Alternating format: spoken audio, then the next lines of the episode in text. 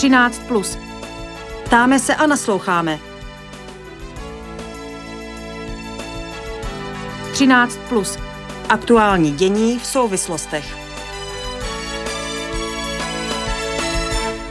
Volby do ruské státní dumy a víkendový vrchol jubilea svaté Ludmily. Tato témata dnes postupně proberu se svými hosty. Dobrý poslech přeje Filip Braindl. 13 plus. Ptáme se a nasloucháme.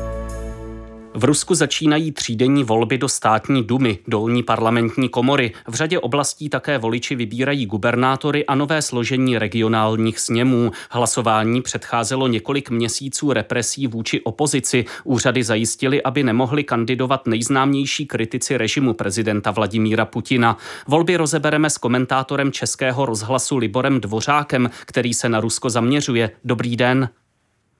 Dobrý den vám, Filipe, i všem posluchačům proglasu. Vítěze sice známe předem, ale stejně to bude zajímavé. To jsou slova vašeho komentáře v Českém rozhlasu. Je myslitelné nějaké, řekněme, dílčí překvapení, třeba pokud jde o volební účast nebo o výsledky v některých regionech? Víte, to je docela otázka. Mně připadá zajímavé a proto jsem do toho komentáře tuhle hodnotící věcu, větu napsal, Eh, že zajímavé rozhodně bude, eh, kolik eh, hlasů dostane oficiálně, tedy kolik procent hlasů dostane oficiálně takzvaná strana moci jednotné Rusko, tedy takový ten Putinův politický servis, který vznikl právě proto, aby v dolní sněmovně eh, parlamentu, ale vlastně i v horní reprezentoval jeho zájmy, jeho názory a tak dále eh, a tak podobně. Eh, já v tuhle chvíli se soustředuju vlastně na to, jestli se do státní dumy dostanou kromě těch čtyř tradičních stran, tedy jednotného Ruska, spravedlivého Ruska, Žirinovců a komunistů, ještě Eh, jestli se tam dostane ještě nějaký subjekt. Hodně se v posledních dnech mluví o straně, která vznikla teprve eh, loni, jmenuje se Noví lidi, tedy noví lidé. Eh, teď já nevím, před 20 minutami jsem četl pár bodů z jejího programu, hlásí se za vlastně samé, řekl bych, dobré hodnoty, jako je, jako je třeba dvakrát a dost v jakékoliv státní funkci.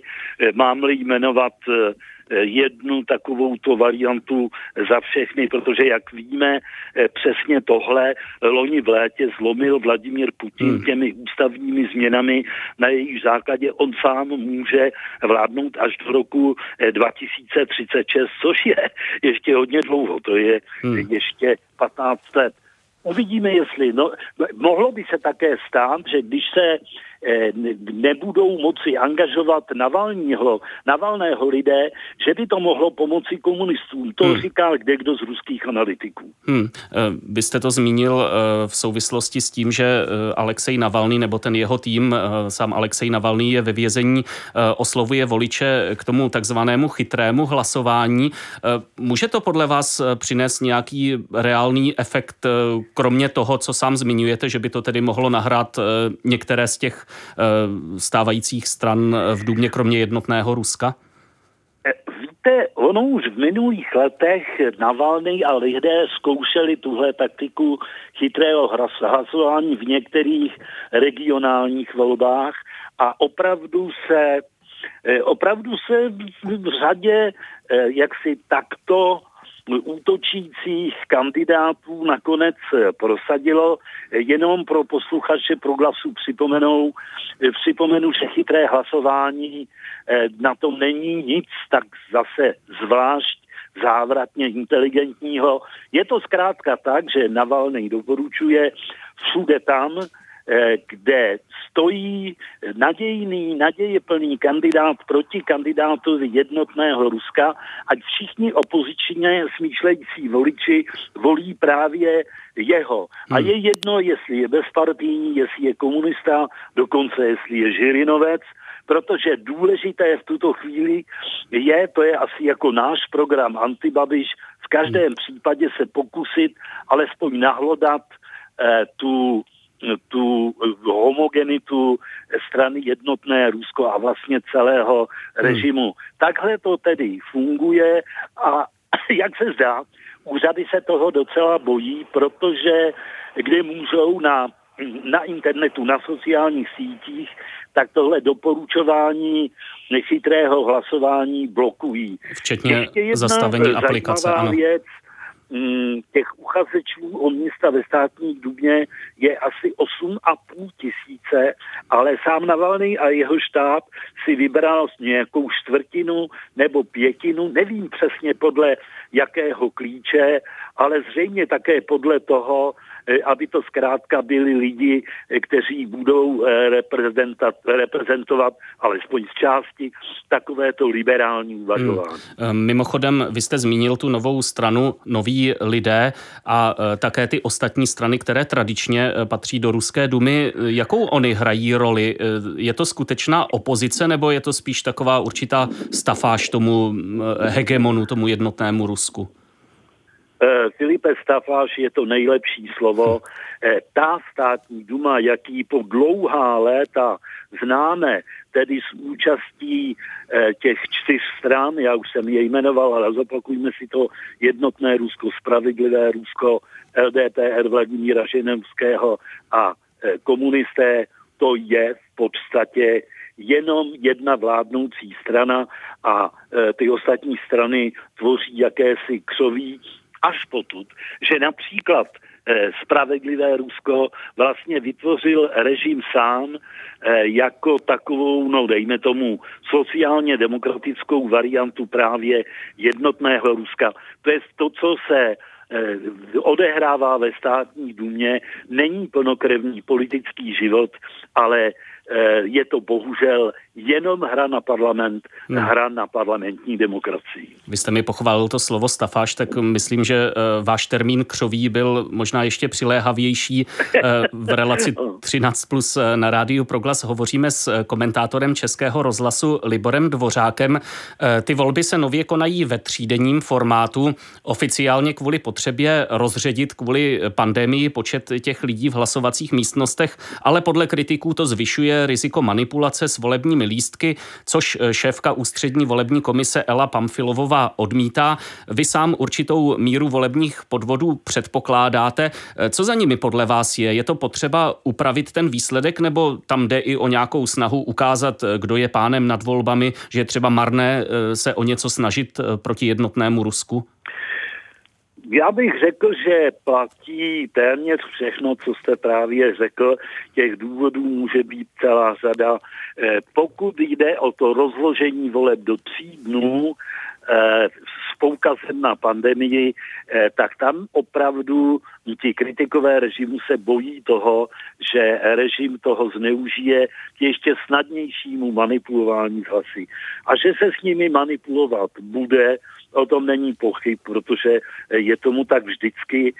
Tady je podle mého soudu důležité, aby úřady eh, volili jistou únosnou míru eh, těch manipulací a v podstatě eh, takové ošklivé hry s voliči. Já myslím, že mají všichni ještě na paměti rok 2011, eh, kdy se režim dopouštěl přímo obludných podvodů, co se týče výsledků jednotného Ruska a ty protesty, které propukly hlavně ve velkých městech, eh, jako je Moskva, Leningrad, já nevím, eh, Vladivostok, Chabarovsk eh, a tak dále a tak podobně, Jekaterinburg, tak byly prostě tak mohutné, že Putin pocítil potřebu tu opozici stále více, stále více tísnit, stále více utlačovat a potlačovat až jsme se dočkali teda toho letošního roku a toho, že když se Alexej Navalny eh, vrátil z léčení v Německu, tak v podstatě okamžitě putoval do vězení a přitom bylo zcela zjevné, že eh, Navalny je si naprosto jasně vědom eh, toho, co ho doma hmm. čeká, ale prostě on se pro tenhle úděl rozhodl a, jak Eh, říká můj bratr, kdo chce zapalovat, musí hořet. A to je přesně případ, přesně případ Alexeje Navalného.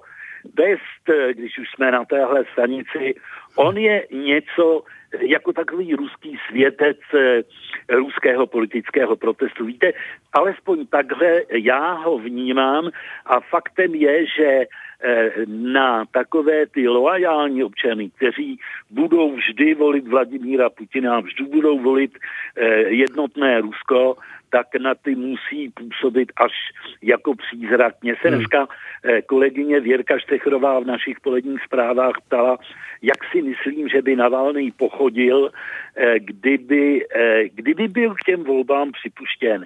Já si myslím, že tady se Putin dopustil velké chyby, že mu neumožnil do těch voleb jít, protože Navalný sám o sobě by dle mého soudu v tomto Rusku eh, v takto utvářené společnosti prostě zvítězit nemohl. Hmm.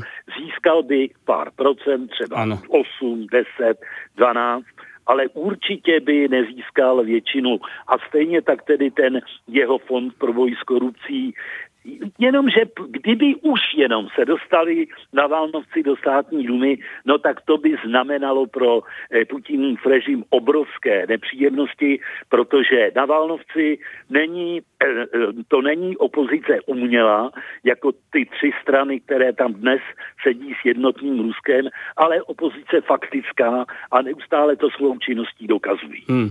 Ještě poslední otázka. Předpokládáme tedy, že z voleb vyjde jako jednoznačně úspěšný vítěz jednotné Rusko Vladimíra Putina, ale eh, jaká je podle vás ta reálná důvěra ruských obyvatel k Vladimíru Putinovi? Jak silná je ta podpora? Eh, na základě čeho to vůbec můžeme odhadovat, pokud tedy ne na základě volebního výsledku? Ano, víte, ona, ona ta podpora hodně kolísá. Hodně kolísají i eh, výsledky průzkumu veřejného mínění, já bych dneska to reálně viděl tak někde mezi 55 65 procenty. Některé průzkumy ovšem hovoří třeba jenom o 32 nebo dokonce 29. Eh, teď jeho eh, osobní popularita dále poklesla tím, že v tom předvolebním čase se naprosto, mm, naprosto flagrantně ujal právě jednotného Ruska, dělal mu takového formálního protektora, dvakrát promluvil na předvolebním sjezdu, i když podle mého soudu je to politik samozřejmě zkušený, inteligentní, jeden z nejvýznamnějších politiků světa, ať už si o něm myslíme hmm. Eh, cokoliv, takže je to člověk, který je samozřejmě schopen racionálního politického úsudku a řekl bych, že by mu samotnému mělo být jasné, jak na tom asi zhruba je, ale eh, podobní autokraté se přes veškerá podobná zjištění drží moci vždy až do poslední chvíle. To jsou slova komentátora Českého rozhlasu Libora Dvořáka, který byl prvním hostem relace 13+. Děkuji za váš čas pro posluchače Rádia Proglas. Naslyšenou a hezké odpoledne. Nas, naslyšenou, naslyšenou. 13 plus na Proglasu. Do středu dění. A míříme k druhému tématu naší relace. O víkendu vyvrcholí připomínka 11. výročí mučednické smrti přemyslovské kněžny Ludmily, první české světice. Zítra se uskuteční národní pouť ve středočeském Tetíně, kde bude mši sloužit legát papeže Františka, vídeňský arcibiskup kardinál Christoph Schönborn. V neděli pak ve Vladislavském sále Pražského hradu zazní nové oratorium o svaté Ludmile s názvem Nádech věčnosti. Jsme teď ve spojení s autorem tohoto tohoto hudebního díla, skladatelem a dirigentem hudby Hradní stráže a policie České republiky Janem Zástěrou. Dobré odpoledne. Dobrý den, já vás zdravím. Proč právě nádech věčnosti? Co vyjadřuje ten název?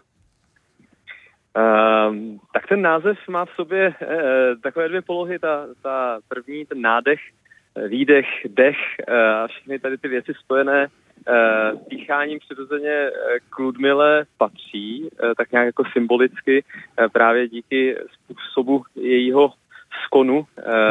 A vlastně ta věčnost je něco, co, co vlastně tak nějak tady ta duchovní hudba má na zřeteli a e, snaží se nějakým způsobem přibližovat.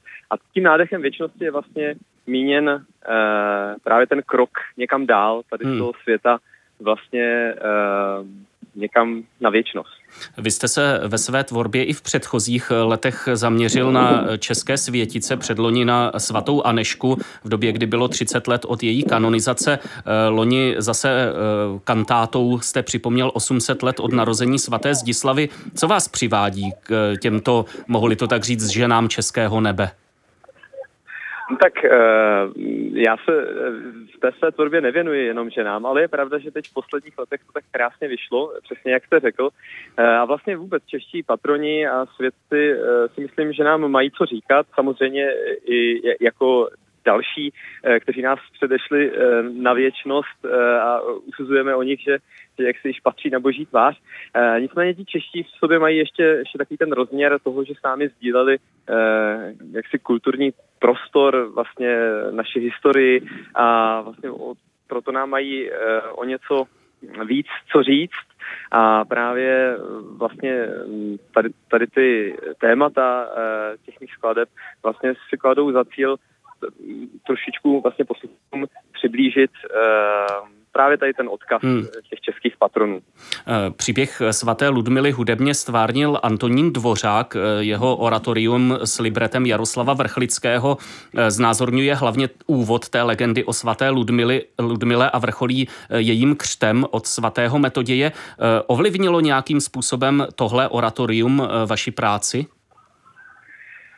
Eh, no tak samozřejmě, eh, pokud takovýhle velikán před vámi zhudební eh, libreto na podobné téma, tak člověk se musí trošičku jako popasovávat s tou myšlenkou, jestli se nepouští na příliš tenký let, hmm. ale vlastně vy, vy jste zmínil, že že ten dvořákův vkus vlastně se věnuje právě té, tomu počátku cesty svaté Ludmily vlastně ke svatosti a, a tak. A nicméně velká část toho jejího příběhu, včetně uh, toho jejího skonu na tetině, všech těch dramatických událostí, komplikovaných rodinných vztahů a celé té historie, tak uh, zůstal nespracován a uh, toho jsem využil a uh, vlastně tohle to nové oratorium se věnuje tady té části Ludmilina života.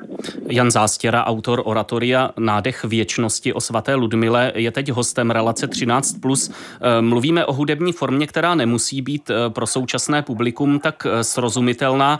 Zeptám se, cílíte na nějakou posluchačskou skupinu nebo je tu i ambice zasáhnout širší veřejnost? Uh, tak já tak nějak uh, samozřejmě ve vší skromnosti doufám v to, že že eh, by to dílo mohlo oslovit kohokoliv. Eh, vlastně to hudební ustrojení té skladby je koncipované způsobem, který je přístupný. Není to žádná složitá avantgarda a e, neklade ta hudba na posluchače žádné jako zvláštní, mimořádné hmm. nároky a tak je to spíš otázka možná jako příležitosti, kdo na takovýhle kus přijde nebo kdo si ho, kdo si ho poslechne a já věřím, že kdokoliv bude mít e, aspoň trošku chuti, tak e, si v tom něco něco pro sebe najde. Eh, před několika dny vyšla informace, že eh, v neděli v tom Vladislavském sále vystoupí v roli svaté Ludmily pěvkyně Sonja Červená. Eh, co pro vás znamená, že mezi účinkujícími bude právě ona? Připomenu, že Sonja Červená minulý týden dovršila 96 let života. No, uh, já jsem strašně rád, že, že, že tomu tak je, uh, že tu nabídku paní, paní Sonja Červená přijala. Uh, já si myslím, nebo aspoň dám za sebe, si nedovedu představit autentičtější představitelku uh, takovéto role.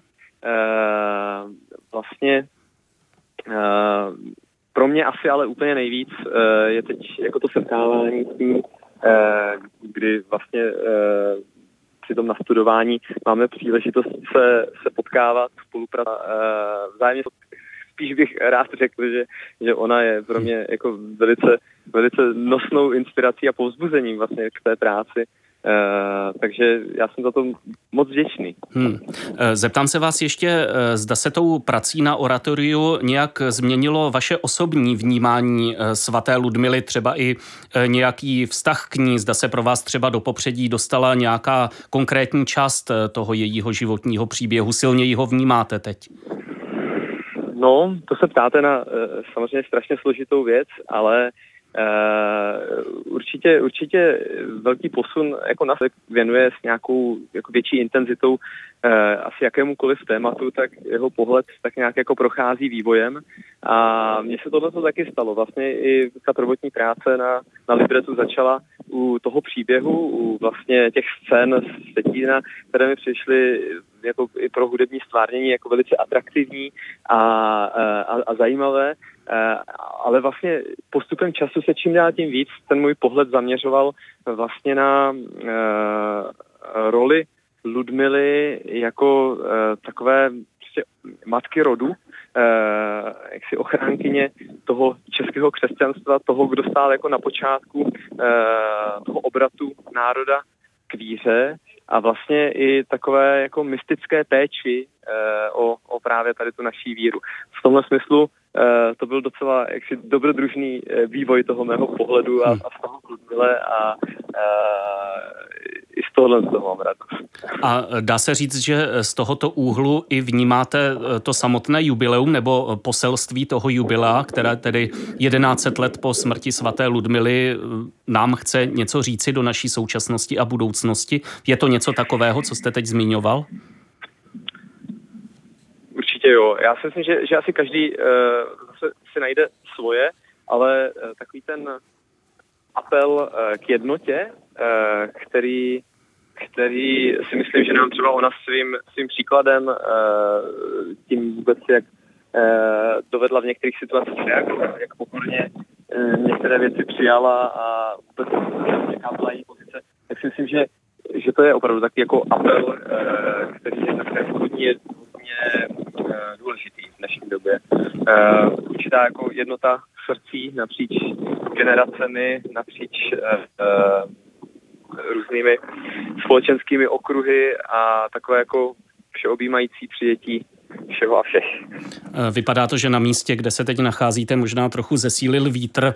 Eh, omlouvám se posluchačům i vám za eh, zhoršenou kvalitu, ale věřím, že vše podstatné zaznělo. Hudební skladatel a dirigent Jan Zástěra, autor oratoria o svaté Ludmile s názvem Nádech věčnosti, byl hostem relace 13 plus na rádiu Proglas. Děkuji za vaše odpovědi a přeji úspěšné nedělní uvedení oratoria na Pražském hradě. Ať se vám daří naslyšenou.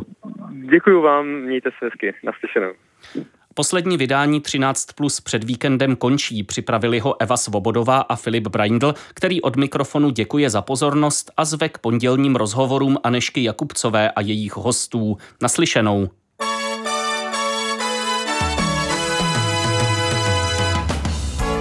Třináct plus. Ptáme se a nasloucháme. 13 plus. Aktuální dění v souvislostech.